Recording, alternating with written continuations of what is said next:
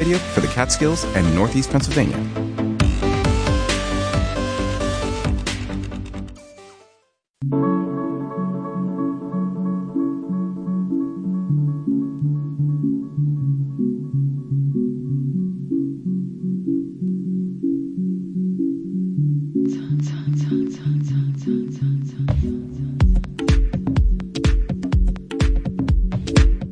Welcome to the local edition news and information, keeping you connected in the Catskills, Northeast Pennsylvania. I'm your host, Jason Dole. Coming up in the second half of the program, we continue to get reactions from uh, local folks in the community over the attacks on Israel. We'll hear remarks from Rabbi Zierler coming up in the second half of the program, and Rabbi Kleinman, who we just had on Monday evening, talking about dealing with anti Semitism locally. I just spoke to Rabbi Kleinman uh, from Honesdale, Temple Beth Israel, just last hour, and they have a night of solidarity that's coming up on Friday night, and he'll have all the details for us. It's coming up in the second half of the program. First up, we start where we always start on a Wednesday, which is with the latest news, weekly news roundup from the River Reporter, and that's why we talked to Liam Mayo. Liam, uh, welcome back to the show. Thanks for having me back, Jason. So, uh, I I hear that uh, you're taking a look at uh, what's going on with Clean Path LLC and this has to deal with the power transmission lines. Is this is this electrical power or or is it actually clean, as the name Clean Path LLC would indicate? Yes, this is uh, talking about clean electric power, um, or clean as any power can be, I suppose. Uh, the, this project would uh, conduct a power line underground from upstate New York uh, through Sullivan County into New York City, uh, from Delaware County to Queens, uh, in one way of looking at it. Um, it's following an existing above ground transmission line, um, but the sort of reason this is kind of called a clean uh, power line is it will connect a bunch of green energy infrastructure projects built up in central New York with the uh, power uh, needs of New York City. Um, it's currently sort of hard to get electric power or clean power from where it's produced to where it's needed. Um, you can imagine there isn't a ton of room for uh, huge fields of solar panels in the middle of New York City, the same way there is, say, maybe in central New York. And this power line is one of a couple of things uh, the state's doing to solve it. It's going to bring a huge chunk of power from central New York to the city. Wow. And so um, there is there a hearing coming up about this? Yeah, there, well, there was a hearing. Um, oh, this is one that already happened. Okay. Yes, there was a hearing on October 4, um, just to sort of introduce this project to people in Sullivan County. Um, it was a couple of a number of hearings originally in August scheduled across the area it's going to impact. So, um, any indication how, how folks are reacting to this? Did you hear anything at the hearing? Um, I think it's generally positive. Um, there are some concerns from people locally about how habitats and land might be affected by the building and the operation of this transmission line. Um, it is kind of a, in one way of looking at it, a major infrastructure project, and those always have the potential to uh, impact the ground around them. Uh, Heather Brown uh, from Sullivan County um, sort of urged at this hearing that uh, the project's community investment fund um, go to upstate communities. So there's like a part of this that involves giving money back to the communities. It is um, the the power lines passing through and uh, Heather Brown was putting in a bid for Sullivan and the other upstate counties. Um, but as far as I can tell, this reaction was has generally been positive, um, or at least there aren't sort of huge glaring downsides to this. It's not it's a big infrastructure project, but it's not the same as like running an oil power, sorry, an oil uh, pipeline, pipeline yeah. through but a. If they're talking about at this stage, it sounds like this is early enough. If if that's what Heather Brown is is suggesting them, it sounds like they don't know exactly what its path will be yet. Correct? No, sorry, they do. Um, oh, she she was mostly just saying like the the money from this project should support the upstate counties it passes through. So we know where it passes through. Um, it's following kind of a pre-existing above ground power line, just sort of mirroring it underground. Um, but uh, Heather Brown was asking uh, that the investment fund associated with it help the upstate counties that will be affected by it. Um, but no, the project is in the grand scheme of things, decently close to completion. It's sort of working uh, to get its final permits necessary. It's looking for a decision in the summer of 2024, next summer, um, and it could begin operation in 2027. So. Okay, great. Uh, and for your next story on the Pennsylvania side of the river, uh, people are working on a program to help survivors of domestic violence uh, find some housing. Who's working on this, and, and where are they at with it?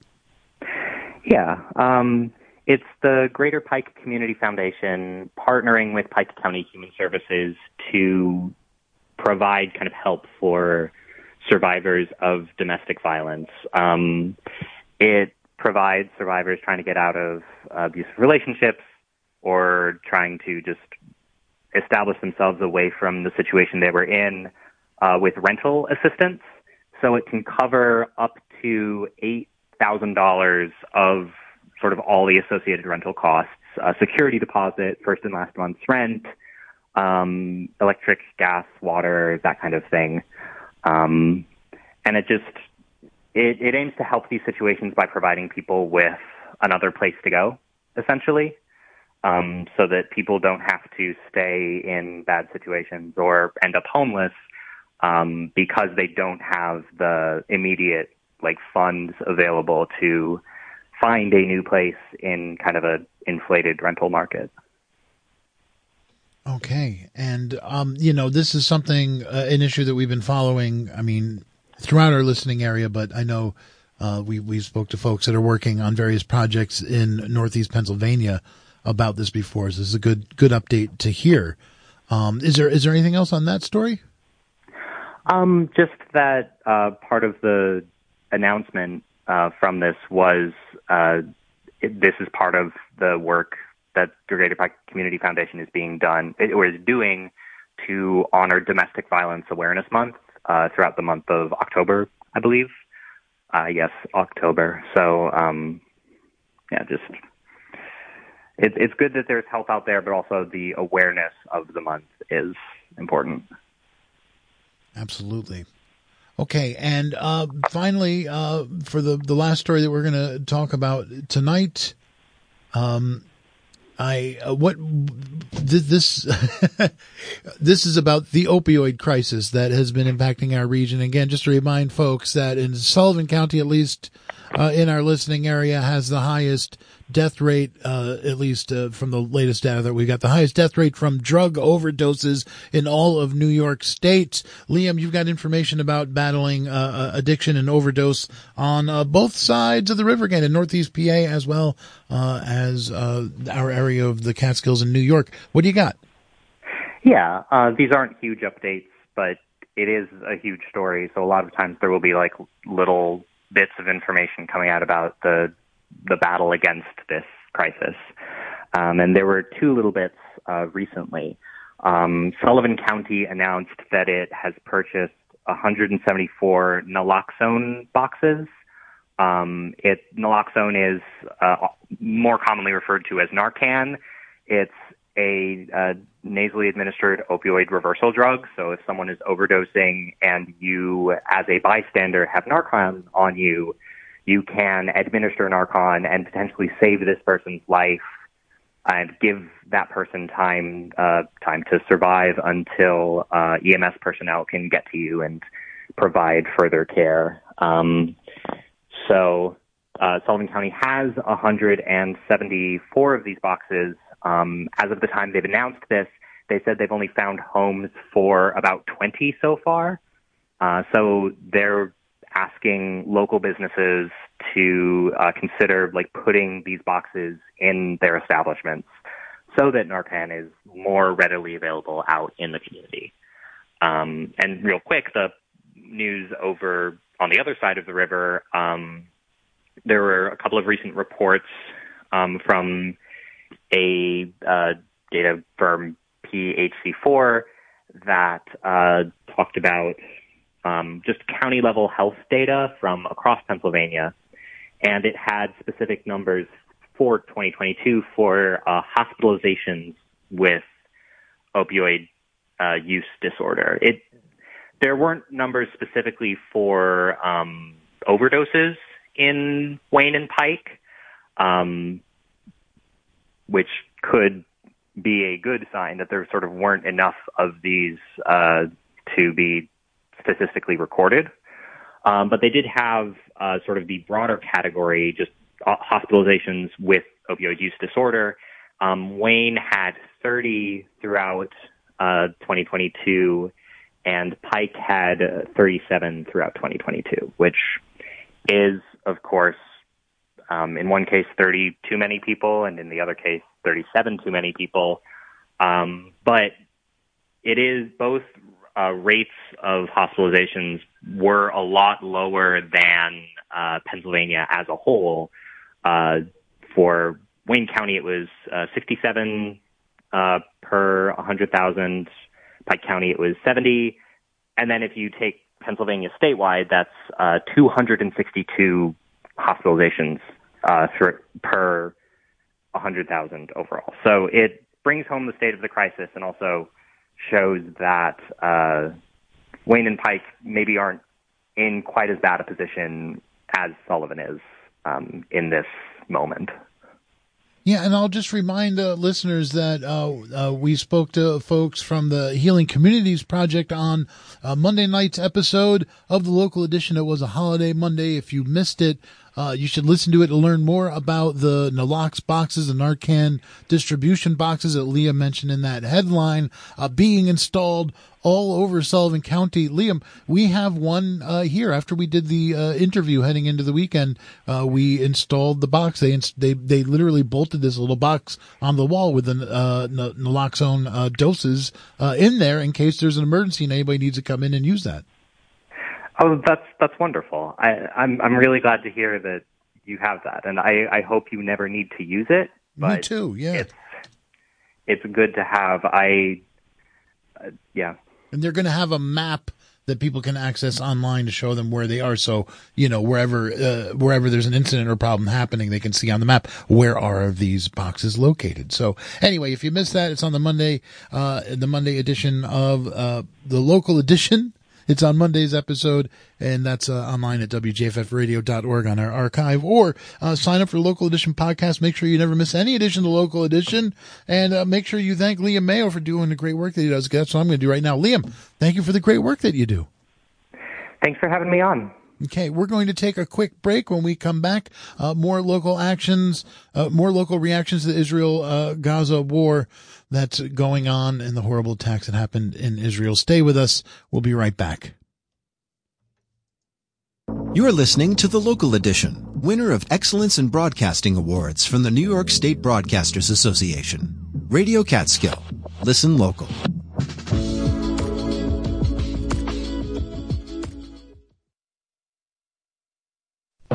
I'm Darrell Brogdon. That's my real name because would I make up a name like that?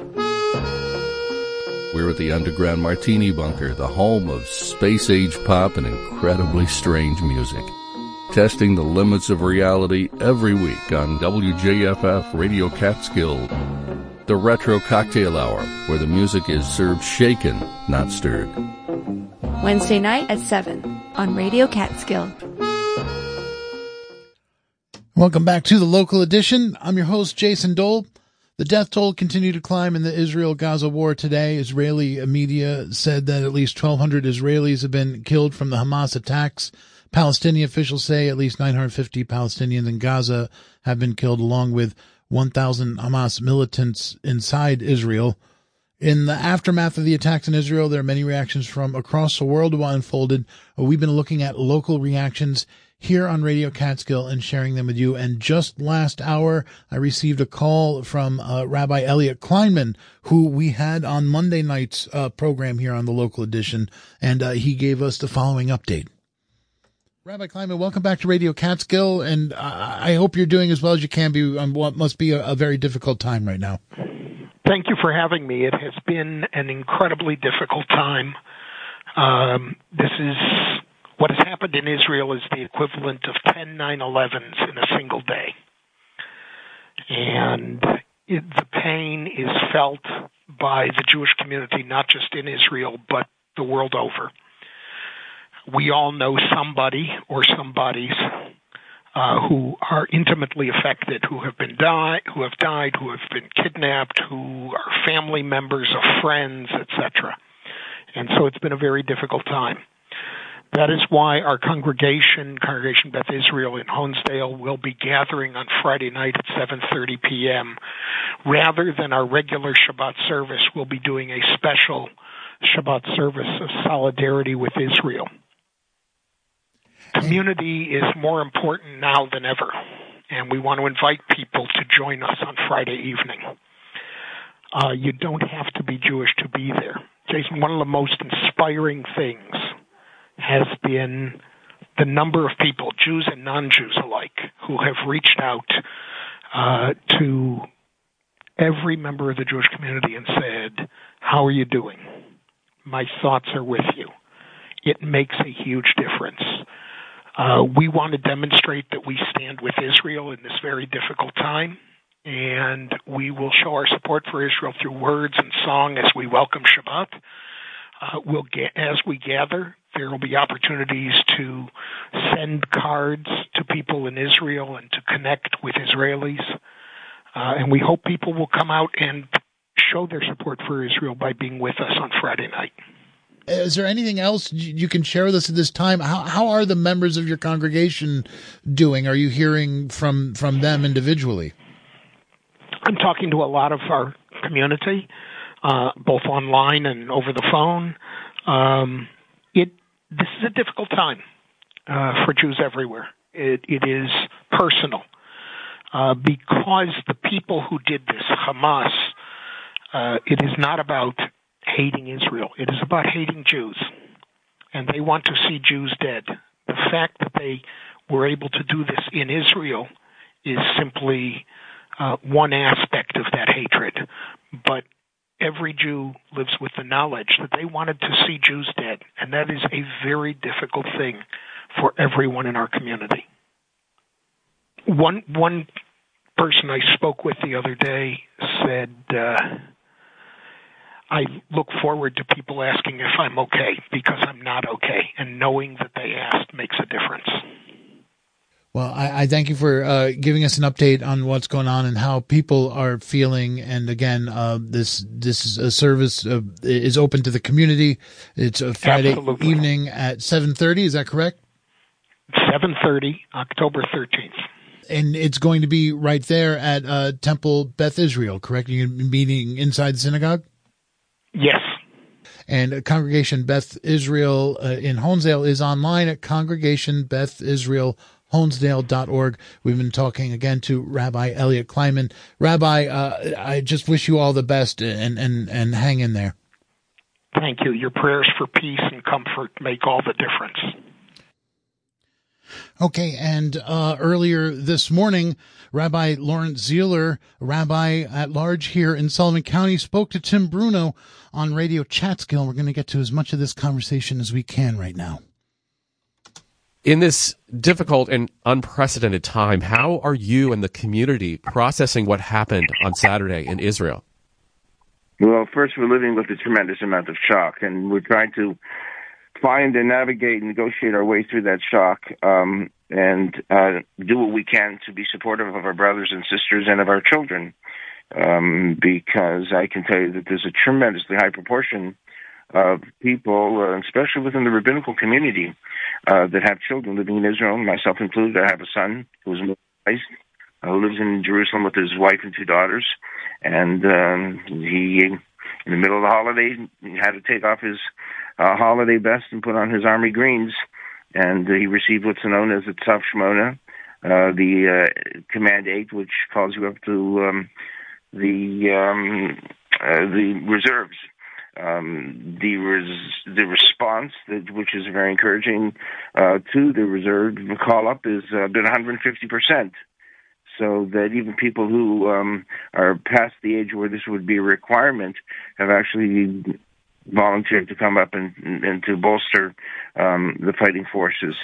Um, and uh, but here we are trying to figure out what we can do to provide for necessary equipment. I mean, there's always a dearth of uh, of equipment that's needed um, when something happens so quickly, uh, and you mobilize so many people, um, and there are tremendous efforts um, to raise in a very directed and protected way.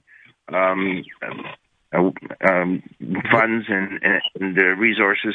Unfortunately, you always have to worry about scams and we're doing our best to make sure that these go to the right places. You spoke but to I your wanna... well. I, I wanted to ask you about your son. You said you spoke to him, and he's been he's been deployed. He's been called up. What what can he? What did he tell you about what's going on on the ground there? I, I know where he is, and I can't share that. Uh, but he, yeah, I know I haven't where he's at. Um, he is trained in urban warfare, meaning hand-to-hand combat, or they have to go, I should say, house-to-house combat. And um, you know, his responsibility would be for the West Bank. So they're trying to make sure that things there are quiet.